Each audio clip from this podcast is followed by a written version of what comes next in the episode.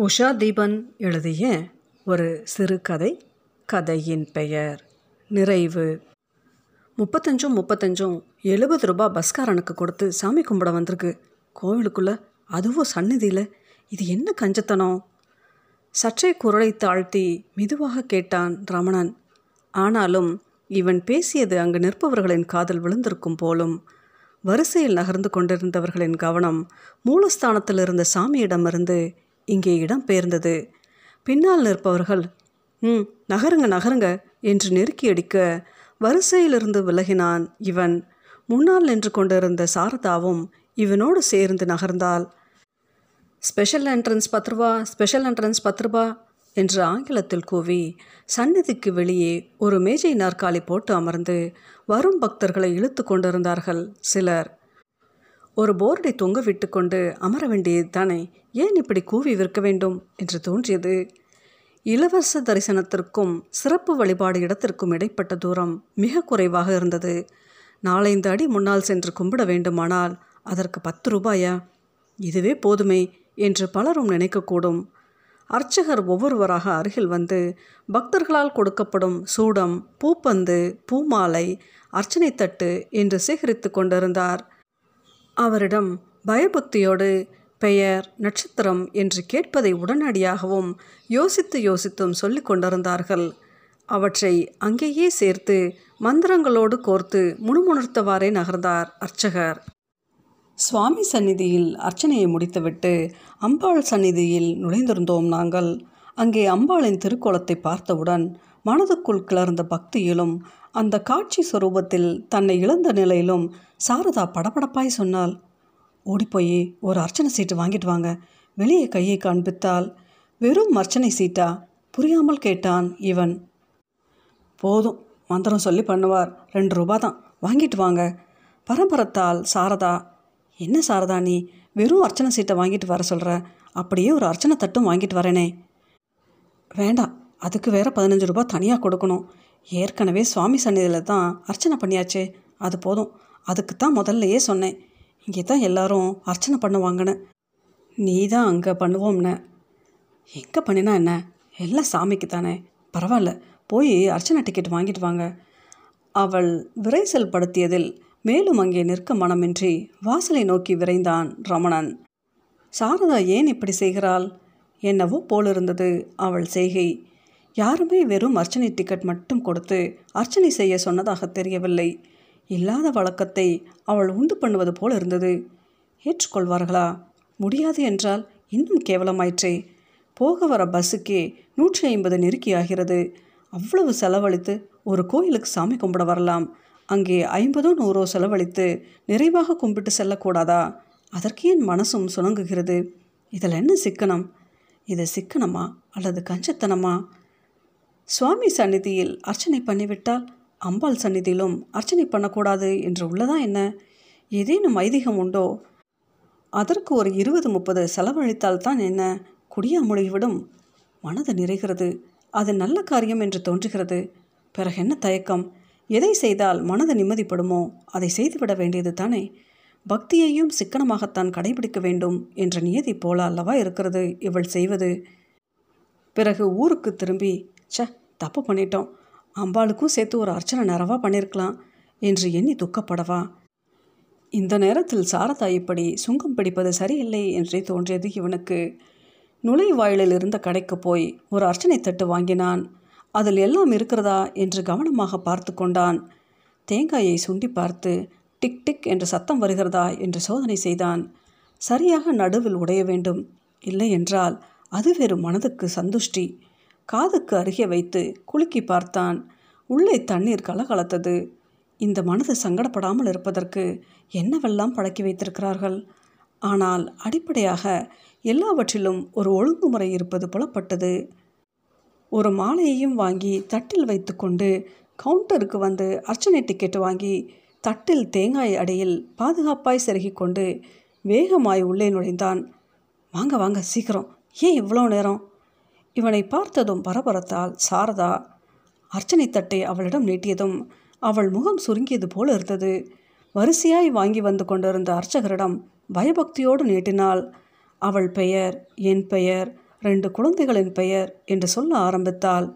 அடுத்து அடுத்து என்று எல்லாவற்றையும் கேட்டு அங்கேயே முணுமுணுத்தவாறே மேலும் சிலரின் தட்டை வாங்கி கழுத்து வரை அடுக்கிக் கொண்டு கற்பகிரகம் நோக்கி விரைந்தார் அர்ச்சகர். கூட்டம் அதிகமாய்த்தான் இருந்தது. இன்னும் பலர் அர்ச்சனை பண்ண காத்து கொண்டிருந்தார்கள். சாரதாவின் முழு கவனமும் நேரு உள்ளே சன்னிதானத்தில் இருந்தது. இந்நேரம் பார்த்து கழுத்து சங்கிலியில் எவனும் கட்டிங் போட்டால் கூட அவள் உணரப்போவதில்லை கன்னத்தில் மாறி மாறி டப்பு டப்பு என்று போட்டுக்கொண்டு பயபக்தியோடு கும்பிட்டு கொண்டிருந்தாள் சாரதா. அவளையும் அவளின் தீவிரமான முரட்டு பக்தியையும் பார்த்து ரசித்து கொண்டே சன்னதியை நோக்கி கை கூப்பினான் இவன். தீபாராதனா தீபாராதனா கும்பிடுங்க என்றாள் திடீரென்று இவனை பார்த்து. கவனிச்சிட்டு தானே இருக்கேன் என்றான். கூட்டத்தில் பலரும் கவனிக்க அவள் அப்படி கூறியதில் சிரிப்புத்தான் வந்தது. கண்மூடி கும்பிடலுக்கு இடையே பக்கவாட்டில் நின்ற சாரதாவின் நெற்றியில் கவனம் போனது. அங்கும் இங்குமாக ஒரு சீரின்றி இமைக்கு நடுவிலிருந்து தலைவகடு ஆரம்பிக்கும் இடம் வரை பல இடங்களில் குங்குமம் சந்தனம் விபூதி என்று அப்பியிருந்தாள் அவள். போதாக்குறைக்கு கையில் வேறு குவித்து மூடிக்கொண்டிருந்தாள்.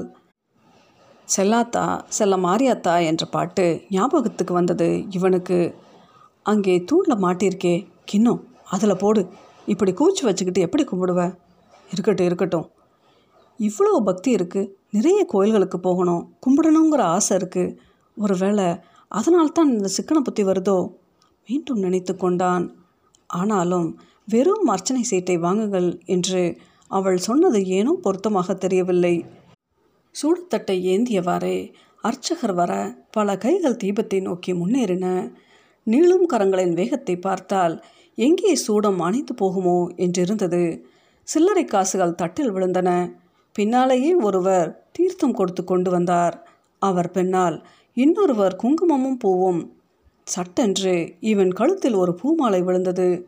லேசாக புன்னகைத்து கொண்டே கைகூப்பி ஏற்றுக்கொண்டு மாலை போட்டவரின் கையில் பத்து ரூபாய் நோட்டு ஒன்றை திணித்தான். அவர் முகம் மலர்ந்தது. குங்குமம் கொடுத்தவருக்கு பின்னால் வந்த ஒருவர் அர்ச்சனைக்கு கொடுத்தவர் தட்டை வாங்கிக்கோங்க என்றவாறே டக்கு டக்கு என்று உயர்த்தி நீட்டினார். இங்கே இங்கே என்றவாறே தட்டை வாங்கி கொண்டனர் பலரும். கூட்டத்தில் உண்மையிலேயே அர்ச்சனைக்கு கொடுத்தவர்கள் மட்டும்தான் தட்டு வாங்குகிறார்களா என்று தேவையில்லாமல் சந்தேகம் வந்தது இவனுக்கு. சாரதாவும் கைகளை நீட்டினால் யார் தட்டு யாருக்கு வந்தது? என்று ஒரு சந்தேகமும் எழுந்தது. எல்லாமும் ஒன்று போல இருந்தன. எது வந்தால் என்ன? தனக்கு சரி. அவளுக்கு? அவளை போன்றே தானே. மற்ற பெண்களும் என்று தோன்றியது. வாங்க போவோம் என்றவாறே கண்களில் ஒற்றிக்கொண்டு இவனிடமும் நீட்டினாள் சாரதா தொட்டு கும்பிட்டு கொண்டே வெளியே வந்தான். அடுத்த கூட்டம் முன்னேறியது இப்போது. கோயிலில் சில இடங்களில் கட்டிட மராமத்து பணிகள் நடந்து கொண்டிருந்தன. விதான கற்கள் ஆட்டம் கண்டிருக்கின்றன என்பதாக செய்தி படித்திருந்தான். புஷ்கரணியில் உள்ள மண்ணை நீக்கிவிட்டு சிமெண்ட் கான்கிரீட் போட்டதால் கோவில் கட்டடத்தின் அஸ்திவாரம் ஈரப்பதமற்று பாதிக்கப்பட்டது என்பதாகவும் ஒரு செய்தி ஞாபகத்துக்கு வந்தது. அருகே இருந்த சின்ன சின்ன சந்நிதிகளை கும்பிட்டுவிட்டு வந்து கொண்டிருந்தாள் சாரதா. சாவகாசமாய் வரட்டும் என்று அவள் திருப்தி கருதி ஆசுவாசமாய் ஓரிடத்தில் காத்திருந்தான். கொஞ்ச நேரத்தில் சாரதா அங்கங்கே தன்னை சுற்றியவாறே வந்து சேர புறப்பட்டாள். அங்கங்கே கோவிலின் பல பகுதிகளில் தூண்களுக்கு கீழே அமர்ந்து கொண்டு தேங்காய்களை உடைத்து சில்லு போட்டும் பழத்தை உரித்தும் தொன்னையில் வாங்கிய பிரசாதங்களை ருசித்து கொண்டும் பலர் தின்று கொண்டிருந்தார்கள். வாசலுக்கு முன் பாட்டையில் யானை ஒன்று உரித்து போட்ட தென்னை மட்டைகளுக்கு நடுவே நின்று கொண்டு ஆடிக்கொண்டிருந்தது அதன் உடம்பில் தொங்கவிட்டிருந்த வஸ்திரமும் மணியும் அது ஆடுவதனால் எழுந்த மணி சத்தமும் கேட்க இனிமையாயிருந்தது. ஒரு குழந்தையை கட்டாயமாக தூக்கி அது பயத்தில் கதற கதற அதன் தந்தை மேலே அமர்ந்திருந்த பாகனிடம் அதை கொடுத்து கொண்டிருந்தார். குழந்தை மேலும் குரல் எடுத்து அழ அதை பார்த்து பலரும் சிரித்து கொண்டிருந்தனர். குழந்தைகளுக்கு சீர் தட்டவே தட்டாதாக்கும் என்று யானை மேல் ஏற்றுவதை காட்டி சொல்லி கொண்டிருந்தது ஒரு பெண். ஒவ்வொன்றாக பார்த்தவாறே வந்து கொண்டிருந்தார்கள் இவர்கள். கோவிலுக்கு வந்தால் உட்காராமல் போகக்கூடாது. ஒரு நல்ல இடமா பாருங்க. சாரதா சொன்னது போல் நல்ல இடம் எது என்று தேடத் துவங்கினான் இவன். அதோ அங்கே போய் உட்காருவோம். என்றவாறே ஒரு குறிப்பிட்ட இடத்தை நோக்கி நடந்தான். அப்பாடா! என்றவாறே ஆசுவாசப்பட்டு கொண்டு அமர்ந்தாள் சாரதா. இவன் அந்த இடத்தை தேர்ந்தெடுத்தது எதற்கு என்பது போல் மேலே விதானத்தில் இருந்த ஓவியங்களையும் சிற்பங்களையும் ஒவ்வொன்றாக ரசித்து கொண்டிருந்தான். திடீரென்று கத்தினாள் சாரதா. என்னவோ ஏதோவென்று பதறிப்போனான் இவன். என்ன என்ன என்னாச்சு? என்றான். பதிலுக்கு பதட்டத்துடன் உடம்புக்கு ஏதேனும் உபாதையோ? என்று தோன்றியது. ஐயோ என்னங்க இது? என்றால் அர்ச்சனை தட்டை காண்பித்து. இவன் ஒன்றும் புரியாமல் பொறுமையின்றி விஷயத்தை சொல்லு என்றான் எரிச்சலுடன். இந்த குடுமி தேங்காயையும் ஒரு பழத்தையும் அர்ச்சகருக்கு கொடுக்க விட்டு போச்சேங்க என்றாள் சாரதா. அவள் முகம் துக்கத்தில் சுருங்கியது. அட இதுக்கு தான் இப்படி கத்தனியா? நான் என்னவோ ஏதோன்னு நினச்சேன் என்றவாறே தூணில் சாய்ந்தான். சாயாதீங்க என்ன பிசுக்கு ஒட்டிக்கிடும்? பதறினாள் சாரதா. இவனுக்கு ரொம்பவும் ஆசுவாசமாக இருந்தது.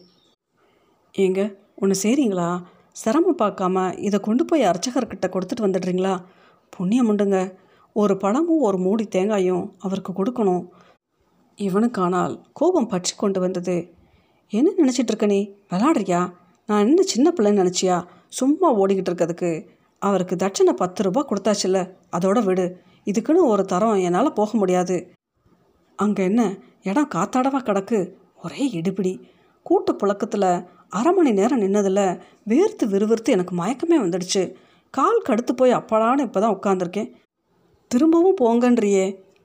இங்கே யாராவது கேட்பாங்க அவங்களுக்கு கொடு. அதுவும் புண்ணியந்தான் நிறுத்தாமல் சொல்லிக்கொண்டே போனான் ரமணன். அப்போது சாரதாவின் குரல் மீண்டும் இவனை துணுக்குற செய்தது. ஐயே இங்கே பாருங்களேன் என்றவாறே அர்ச்சனை தட்டை முன்னே நீட்டினாள். என்ன? என்றவாறே கூர்ந்து பார்த்தான் ரமணன். ஒன்றும் புரிந்த பாடில்லை. இவளுக்கென்று ஏதாவது தோன்றிக்கொண்டே இருக்குமோ? இவள் சென்டிமெண்ட்டுக்கு ஒரு அளவே இல்லையா? நல்லா பாருங்க என்றால் மீண்டும். எல்லாம் தானே இருக்கு? பதில் அளித்த போது சட்டென்று என்னவோ தோன்றியது. அட ஆமா என்றான் உடனே. இப்போது எல்லாமும் தெளிவாக தெரிந்தன.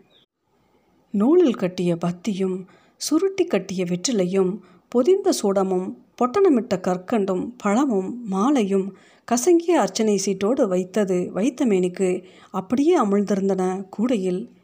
என்னங்க இது? சாரதாவின் குரலில் மெல்லிய சோகம் அப்படியே வந்திருக்கு இல்லை? அவளை பார்க்கவே பாவமாயிருந்தது இவனுக்கு. சரி விடு கூட்டம் அதிகமானாலே எல்லாமும் நிகழ்ந்து போகிறதும் நீர்த்து போகிறதும் சகஞ்சதான் சந்நிதிக்குள்ளே போயிட்டு தானே திரும்பியிருக்கு. கண்களில் ஒத்திக்கோ அவ்வளவுதான். அழுத்தமாய் சொன்னான் ரமணன். இவன் பதிலில் அவளுக்கு திருப்தி வந்ததா தெரியவில்லை. பக்தியும் அனுஷ்டானங்களும் நியமங்களும் அதை கடைப்பிடிப்பவர்களின் மனம் சார்ந்த அறிவு சார்ந்த படிமங்களாயிற்றே.